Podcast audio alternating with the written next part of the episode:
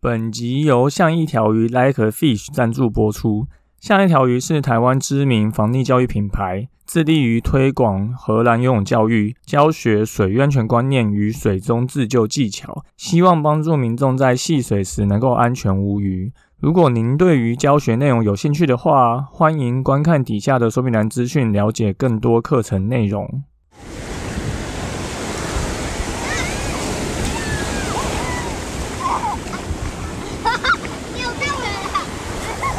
现在时间下午五点钟，海水浴场关闭，请尽速从水里上来，谢谢。你现在收听的是《救生日常》，我是焦哥，又来到本周的新闻报报啦。这一周焦哥在海边办活动，所以就比较晚录音，然后收音也是用电脑麦克风收，所以声音可能会比较不好，请大家再多多包涵。呃，最近山区都下很多雨哦，所以有可能会有发生溪水暴涨的状况。如果你不知道怎么判断溪边的一些状况的话，刚好有一个插画家的朋友有画了一篇图文，会让你更能理解暴溪水暴涨会有什么样的一个情形。会再把底下就是会在底下再放上这一篇图文的联络资讯。那除了这个以外呢，焦哥之前出的跟着救生员学水中自救这本书，那因为这是纯文字书嘛，所以小朋友可能不好理解，或是比较难想象这些画面，所以呢我们今年推出了防溺教育懒人包图文手册，我们把书里面的内容再用更简单的一些插画的方式让小朋友更能理解，让家长也可以带着小朋友去做这些学习。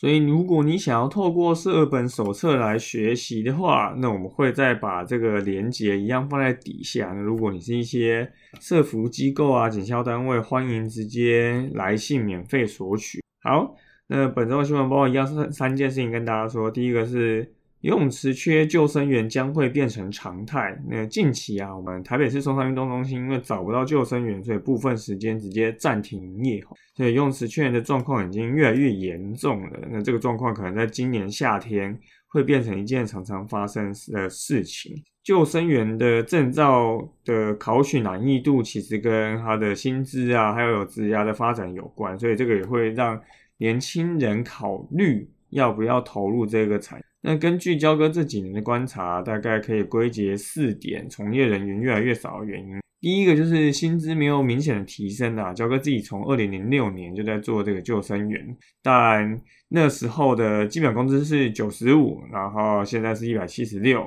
那多数的游泳单位薪资可能会在一百八到两百之间。那以前的薪资其实是相对应还不错，但因为这几年物价通膨，但薪水其实没有提升太多，所以像同样是服务业的救生员，以前可能比餐饮业的薪水高蛮多的，但现在来讲可能只高个十二十块，所以薪资其实没有太多的提升。再来就是职涯的天花板其实比较有限的，因为你如果是在职数十年的救生员，没有办法升上管理职的话，其实薪水是很难再上去的，因为对老板来讲，他会觉得一年资历的救生员跟十年资历的救生员好像没有太大差异。那如果上面的管理者就已经在那边卡住了这个位置的话，你通常也没有那么容易申请。再来就是证照的取得费用会比较高，因为在现行的救生员制度下，取得一张证照成本大概需要一万块左右。那期间的四年还要去听安全讲习，还有一些维护费用、哦、所以扣掉这些成本，如果对照其他的行业薪资来讲，就会发觉投入这个领域长期来讲没有那么划算，毕竟它还是有淡旺季的一个状况。第四个是承高承担过高的风险，除了上述三点显而易见的原因以外，很多从业人员其实并没有想过，就是它其实有一些隐藏的法律责任跟风险在。虽然几率很低啊，嗯、因为溺水意外其实蛮少的，尤其在游泳池。可是如果真的发生的话，就算有很高的几率会肩负民事赔偿、民事的业务过失致死罪。那通常这类和解金可能都会高达七位数，可是呢，这个职业风险却没有反映在薪资上。并且很多游泳单位在人少的时候啊，会交办救生员去做一些非救生相关的事务，比如说让救生员去扫厕所啊、打扫啊，或是做一些呃行政事务，而不是在现场看顾现场的泳客安全哈。那焦哥之前也有写过一篇文章，叫做《就算在职涯困境：后疫情时代工作的发展与转型》，那会再把这篇文章的连结放在底下的说明栏。好，那第二个新闻是三名高中生相约大安海滨乐园戏水，一人遭大浪卷走失联。这个也是发生在上礼拜的一个意外哈，那三个小朋友高中生跑去大安滨海乐园戏水，结果呢就有一个人被冲走了。后来警方指出这三个人都是台中人 ,十七 岁，那原本说跟家里要去打球的，结果就跑去海边玩。结果因为疑似水深至胸口，那突然浪来就踩不到底，那其中两人就赶紧就是走回岸上，结果却发觉另外一位同学就沉入水中就不见了。那这个新闻呢，嗯，今年三月其实也有类似的新闻，而且这个新闻是反而不是在指这件事情，而是指说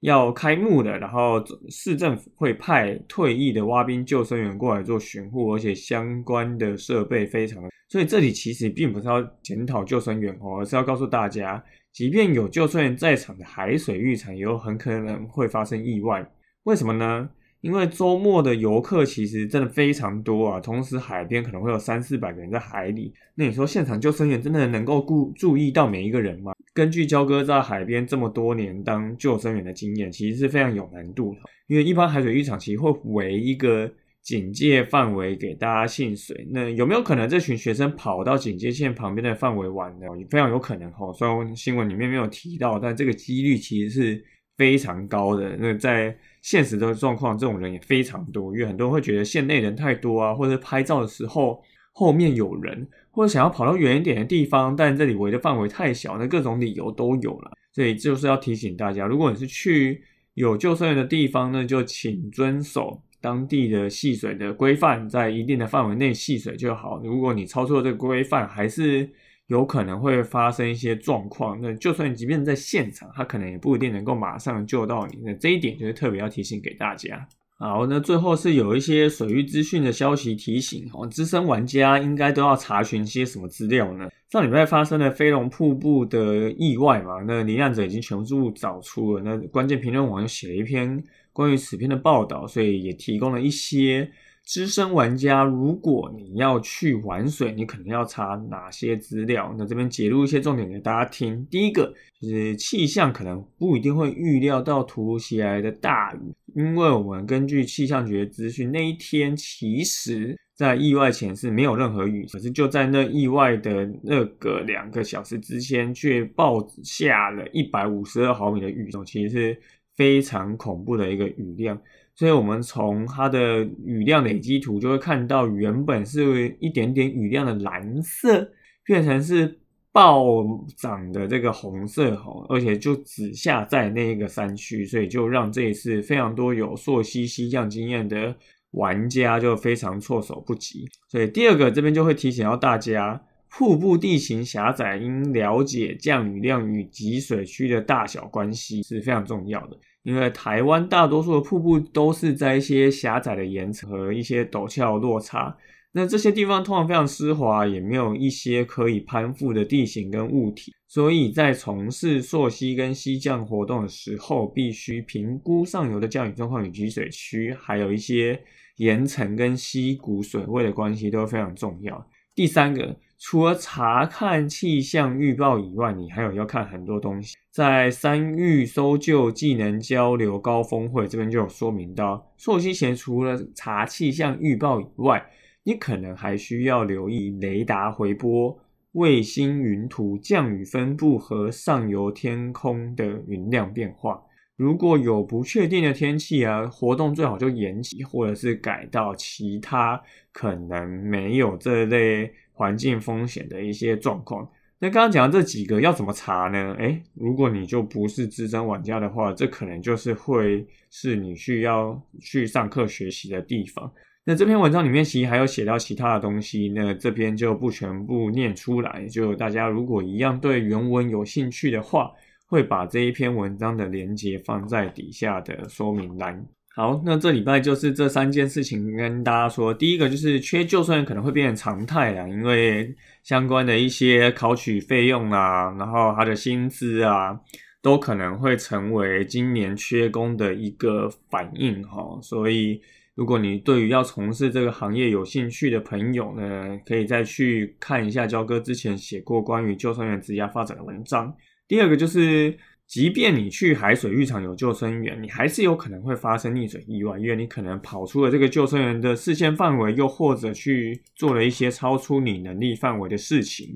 所以大家如果去海边玩水的话，有救生员的情况还是必须要遵守相关的一些当地的规范。第三，最后就是资深水域玩家可能除了一般的气象预报以外，其实你还有蛮多东西需要查询，比如说集水区跟雨量的一些关系，还有刚刚提到的雷达回波、卫星云图和一些降雨分布的一些状况。那相关的更细节的资讯都希望大家再多花一点时间，透过各种管道去做学习。好，那就感谢大家收听今天的救生日常，我是焦哥。